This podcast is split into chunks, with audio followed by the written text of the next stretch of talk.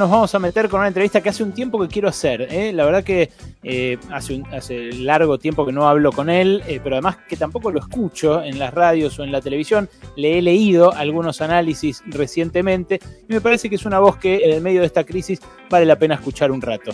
estamos en comunicación con Jorge Altamira, fundador del Partido Obrero y ahora ya fuera de él referente de política obrera, una, un desprendimiento que se fundó justamente el año pasado. ¿Qué tal, Jorge? ¿Cómo le va? Alejandro Belkovich en Radio con Bolos. ¿Qué tal, Alejandro? ¿Cómo está? Bien, muy bien. Gracias por atendernos. ¿eh? No, gracias. Este, esta entrevista este, promete ser interesante. Yo, eh, la verdad que eh, lo que me interesa escuchar de usted, Jorge, es el diagnóstico, primero un diagnóstico general del país. Eh, porque está, está claro que estamos en una crisis, todo el tiempo se está tironeando su paternidad, eh, pero quiero saber para usted hasta qué punto es profunda esta crisis. Bueno, en primer lugar creo que la crisis es profunda a nivel internacional debido a esta cuestión de la pandemia. Yo creo que se ha tratado en forma superficial el significado de esta pandemia como si hubiera caído de la nada y sus consecuencias, una vez que se encuentre una vacuna, se disiparán. Yo creo que es un serio error. En primer lugar, es la consecuencia de un desarrollo histórico muy concreto, de gran agresión al medio climático, donde todas las variables de equilibrio están perdiendo, están perdiendo fuerza, y en segundo lugar es la consecuencia de una política de, que ha diezmado los sistemas de salud. Al mismo tiempo expuesto que en materia de vivienda, especialmente en América Latina, claro, debe ser en Asia, etcétera, pero también en Estados Unidos, en Europa, los niveles de pobreza son muy grandes, la cuestión de la vivienda es dramática. Entonces ha dejado al desnudo algo que el capitalismo tenía celosamente guardado eh, con el relato del ascenso social, es decir, hoy no tendrá salud, no tendrá vivienda, etcétera, pero este es un sistema en ascenso y algún día será así. No, esto abre una agenda ahora impresionante y al mismo tiempo ha creado en el marco del propio capitalismo algo que se llama incertidumbre. Es decir, a un sistema que ya hace mucho tiempo que viene teniendo un nivel de incremento casi cero de la productividad y poca inversión productiva, Ahora se le agrega el tema de incertidumbre en el sentido, si voy a invertir de aquí a 10 años, ¿cuál es mi pronóstico epidemiológico en los próximos 10 años? Entonces tenemos una crisis que ya no sería, digamos, la crisis del 30, la crisis de 2008, no, tenemos una crisis donde se combinan este, factores históricos de primera magnitud en un sistema social. Concluyo con esto, la relación de los seres humanos con la naturaleza está mediada por una organización social, no es un asunto individual cada uno. Y acá se ha derrumbado ante esta crisis. Esto, esto eh, eh, evidentemente forma. Ayer la citábamos a, Mariana Mazzucato, que es una, una pensadora italiano-estadounidense, economista ella, eh, que habla de la triple crisis, justamente, y tiene mucho que ver con esto que dice usted. ella dice de la economía, de la salud y del clima, ¿no? Es, eh, cómo están interrelacionadas y cómo no se puede solucionar a una sin la otra. Eh, pero en ese contexto, en la Argentina, eh, ¿cree que se está manejando bien, que se está manejando mal, que se, se está manejando, se está manejando en términos muy capitalistas? Miren, el tema este de la deuda que se acaba de negociar es mucho más que plazos que se dilatan, una tasa de interés que sigue siendo muy abusiva, pero que la reducen desde una desde otra que era todavía más abusiva. Eh, es un compromiso político con el capital financiero. Si el gobierno si el gobierno actual quisiera tomar medidas de intervención sobre la propiedad en términos de una emergencia, porque es un gobierno capitalista y no lo va a hacer por principios, eh, chocaría inmediatamente con esa política, con esos intereses y todo el acuerdo de deuda se viene abajo de lo que está ocurriendo. Si efectivamente lo que está ocurriendo y todavía no se chocó con nada, simplemente se adoptaron medidas de control en el, mercado de cambios. El manejo es un manejo... sí. ¿Esas medidas de control, eh, usted cree que forman parte del plan o son simplemente un parche para ganar tiempo? No, no, se trata claramente de un parche. Si es para ganar tiempo no lo sabemos, bueno, no sé qué es lo que piensan hacer después. Mm, porque esa, es, eh, eh, eso es lo que, lo que uno ve también cuando, cuando se dan estas discusiones tan a cielo abierto, ¿no? En el, sobre todo en el gabinete económico, que, bueno, si había un plan en todo caso no era este el original, porque si se le intentó hacer un guiño a los mercados con Guzmán, recomponer la curva de, rendimientos y demás, y después... Se porque no han entendido que hay un conflicto político muy serio.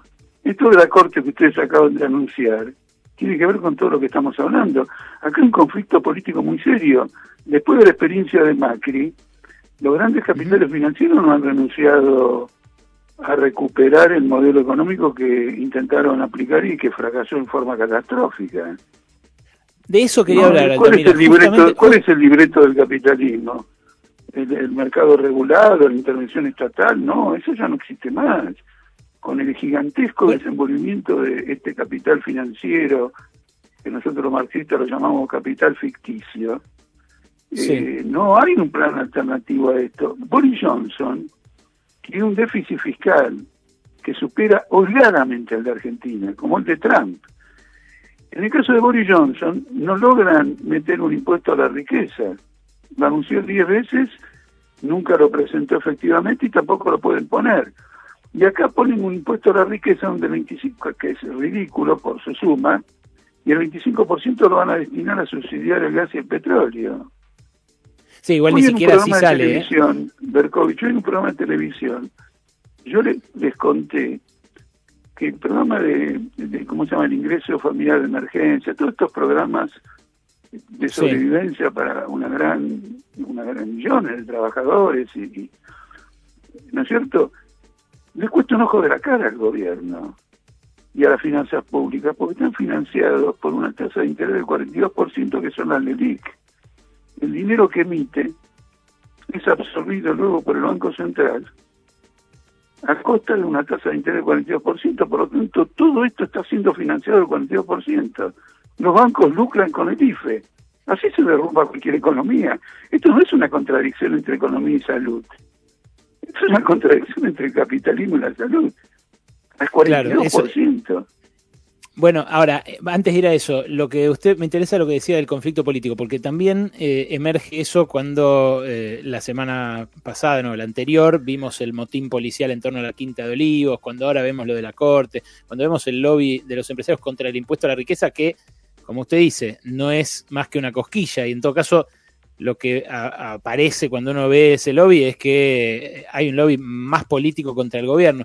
¿A qué se refiere con hay un conflicto político detrás de todas estas cosas? Lo que usted dice es que lo quieren voltear Alberto Fernández desde afuera. Ya hace tiempo, yo esto lo dije por primera vez en febrero, estamos en septiembre. Acá hay un conflicto político de alcance internacional. Cuando Macri ganó, desfilaron por Argentina todos los presidentes, desde Obama todos los de la Unión Europea. Sí. Es decir, habían logrado homogenizar un continente. Empezaron a tener reveses. Un revés fue la derrota de Macri, que no es una derrota, es decir, no es un tipo que perdió las elecciones.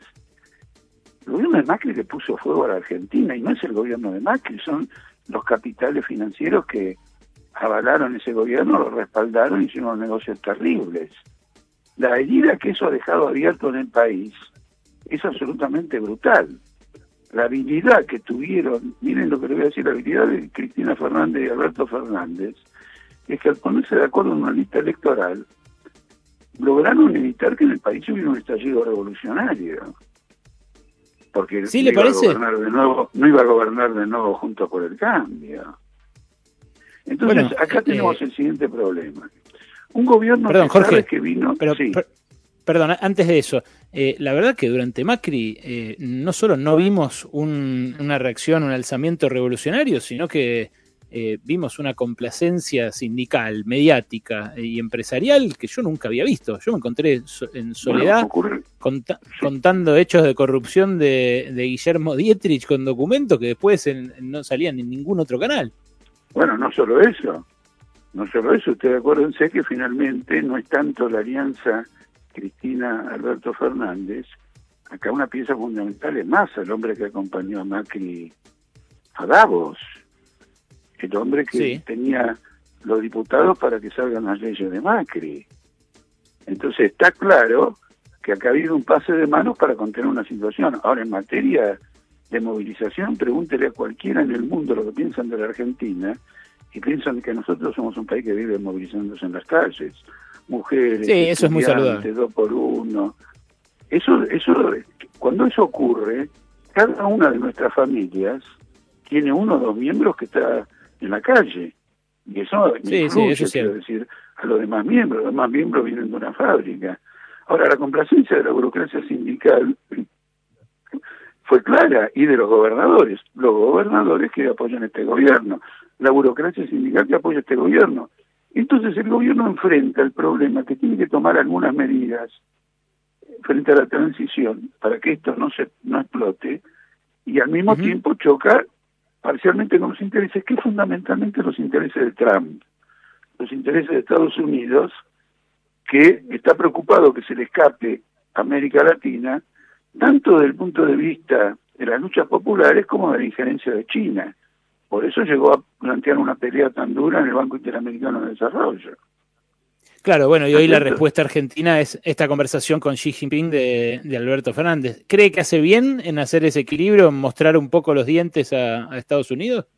No, no creo que haga bien. Lo que creo que naturalmente cualquier gobierno, este cualquiera, inclusive Macri, lo tenía Gellar ahí en Pekín, trataba de vender. Acuérdense, Videla le vendía a, Rus, a la URSS, le vendía el trigo. El campeón de eso era Martínez de Oz y chocó con Carter de Estados Unidos. Después vino el tema de derechos humanos porque le vendíamos trigo a la URSS.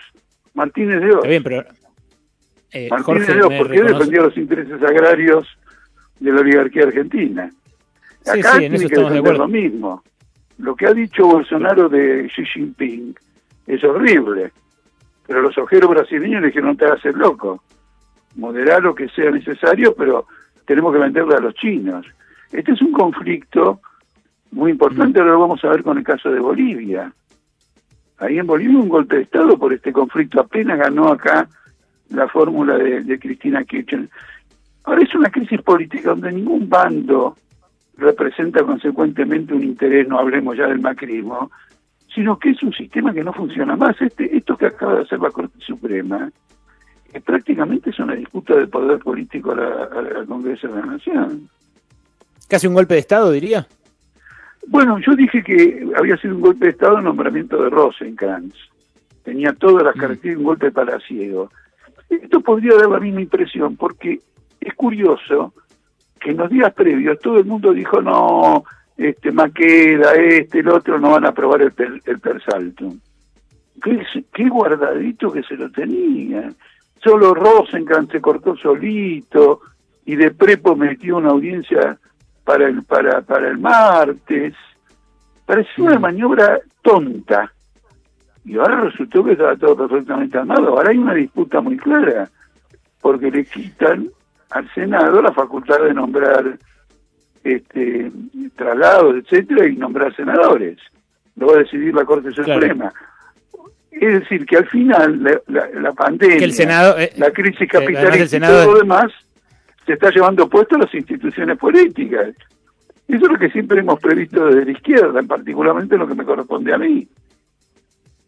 Interesante. Estamos hablando con Jorge Altamira, el fundador del Partido Obrero. Nos estamos tomando un ratito, ya volvemos sobre, sobre el fallo de la Corte Suprema, el, Persaltum, lo vamos a analizar en detalle con Noé Barral y Ligera. Le quiere preguntar también eh, Alejandro Wall, Jorge. Adelante, Wally.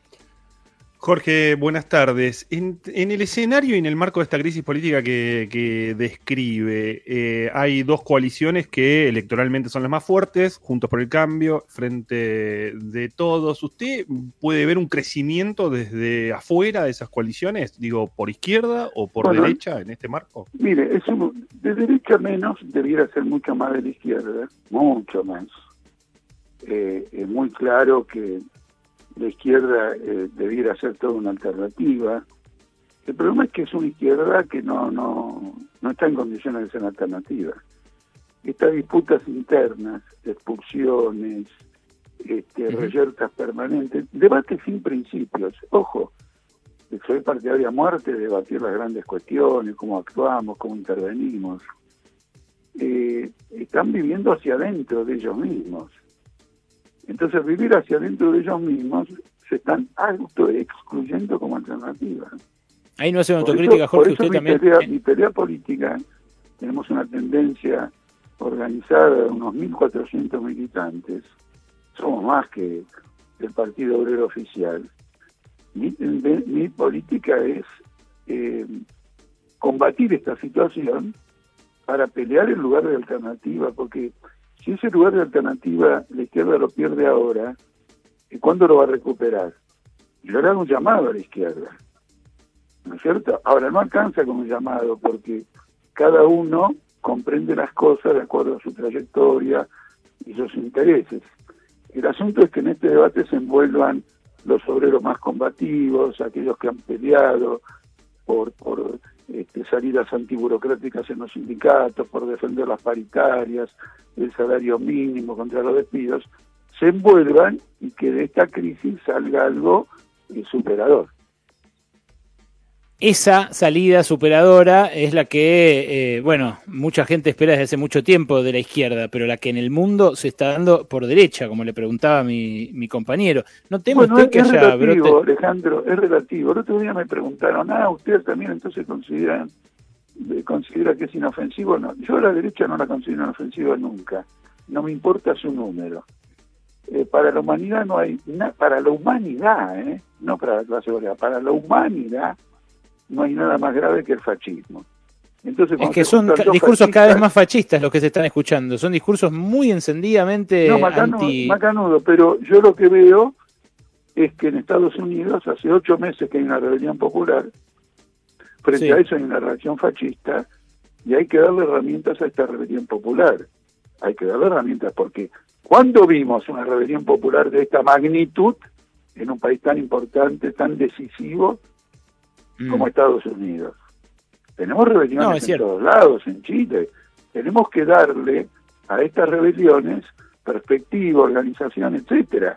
Ahora que el otro reaccione, y uno va a reaccionar. Hay gente que quiere dar un golpe de Estado en Chile, porque no está de acuerdo con este plebiscito que va a haber en octubre. Lo Ahora, Jorge, perdone, perdón, el, 2000, eh, en Argentina, digo, 2001 hubo, eh, eh, diciembre de 2001 fue bastante claro lo que significó el estallido y demás. Sin embargo, el, régimen, digamos, el sistema se recompuso, ¿no? O sea, con Dualde, con la Asamblea Parlamentaria, luego con Néstor Kirchner, digo, es como que también cuando existen ese tipo de crisis políticas, sociales y demás, el sistema argentino tiende a recomponerse.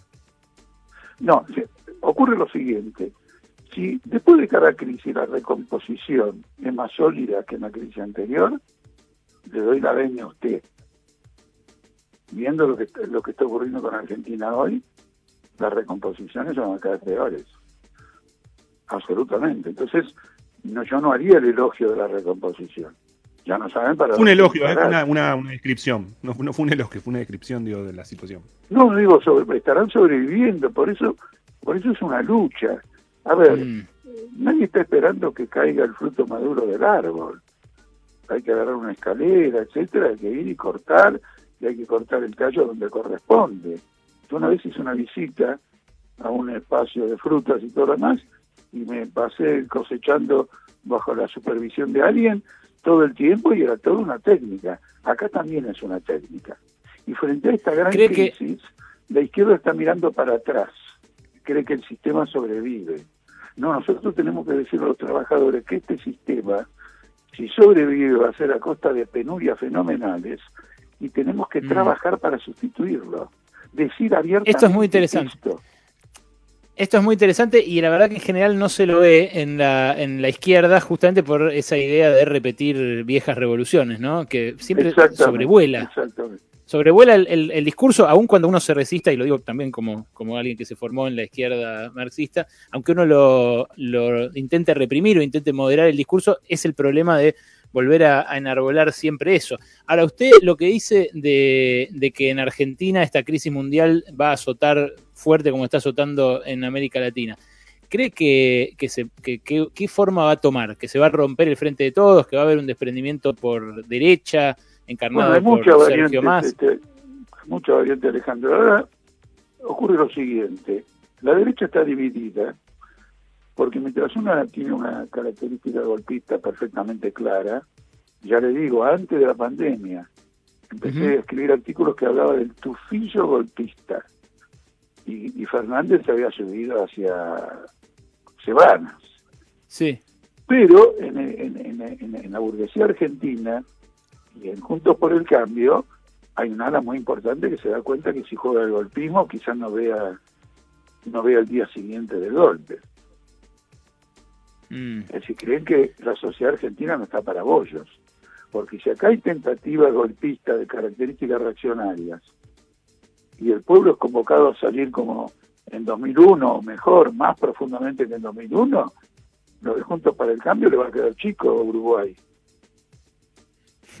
el tema es, claro, quién lo...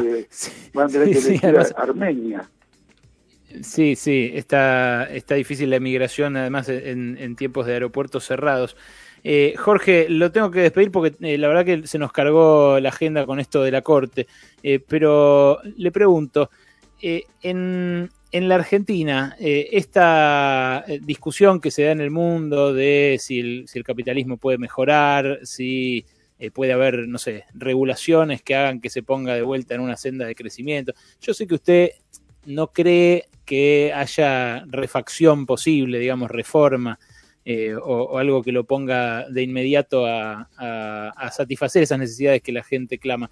Pero ¿no cree que puede haber eh, un, rebote, suponiendo que se calma la crisis regional, suponiendo que eh, incluso, bueno, cesa la pandemia y todos estos cataclismos climáticos no se producen? ¿No, ¿No ve que puede haber una salida tipo la de Néstor Kirchner con precio de la soja más alto, sueldos bajos y un disciplinamiento, digamos, que, eh, evite esos, esos frenesís golpistas de, la derecha o de la oposición? Alejandro, mire, nunca hay que excluir absolutamente nada. La posibilidad de que haya soluciones tipo Stiglitz, el mentor de Martín Guzmán, mm. dependen de una intervención del Estado que no es simplemente regulatoria y presupuestaria, sino que directamente tiene que estatizar sectores básicos para pasar a ser el que dirige la economía. Sobre esa base podría montar un programa de gastos sociales, etcétera, etcétera. Pero tiene que golpear. No he visto ningún gobierno capitalista que vaya más de ciertas recetas. Tomemos, por ejemplo, el caso del presupuesto que se va a discutir mañana. Hay una cifra de gasto de gasto público, de gasto de capital. Se va a subejecutar. Todo eso se lo lleva al proceso inflacionario, este, las presiones, etcétera. El Estado no está a la altura de enfrentar esta situación como quizá lo estuvo en algún país este, en la década del 30 o en otro momento en materia de intervención. Este es el punto, mm. este es el punto central. Entonces, la hipótesis es que apuesten a un rebote. Ahora, un rebote no va a ser nada más que un rebote. Clarísimo. Porque los problemas de la vivienda, de la salud, etcétera, no los va a solucionar un brusca, una brusca suba del PBI del 5,4%. No, no, ahí habrá que llenar de vuelta las plazas, como, como dice usted, ¿no? Y que esa exigencia se haga eco en los pasillos del poder. Eso es clarísimo. Pero la verdad que me, me ayuda su, su diagnóstico para, para, bueno, eh, mirar un poco bajo otro cristal este, este momento de quilombo que atravesamos. Gracias, Jorge. Chao, buenas tardes, gracias, Alejandro. Hasta luego. Era Jorge Altamira, eh, dirigente histórico de la izquierda argentina, fundador del Partido Obrero, ahora recluido en su tendencia después de que lo echaran de su propio partido. A mí me parece que valía la pena escucharlo. Seguro, seguro que en esas tertulias de la noche últimamente te venía faltando un poco.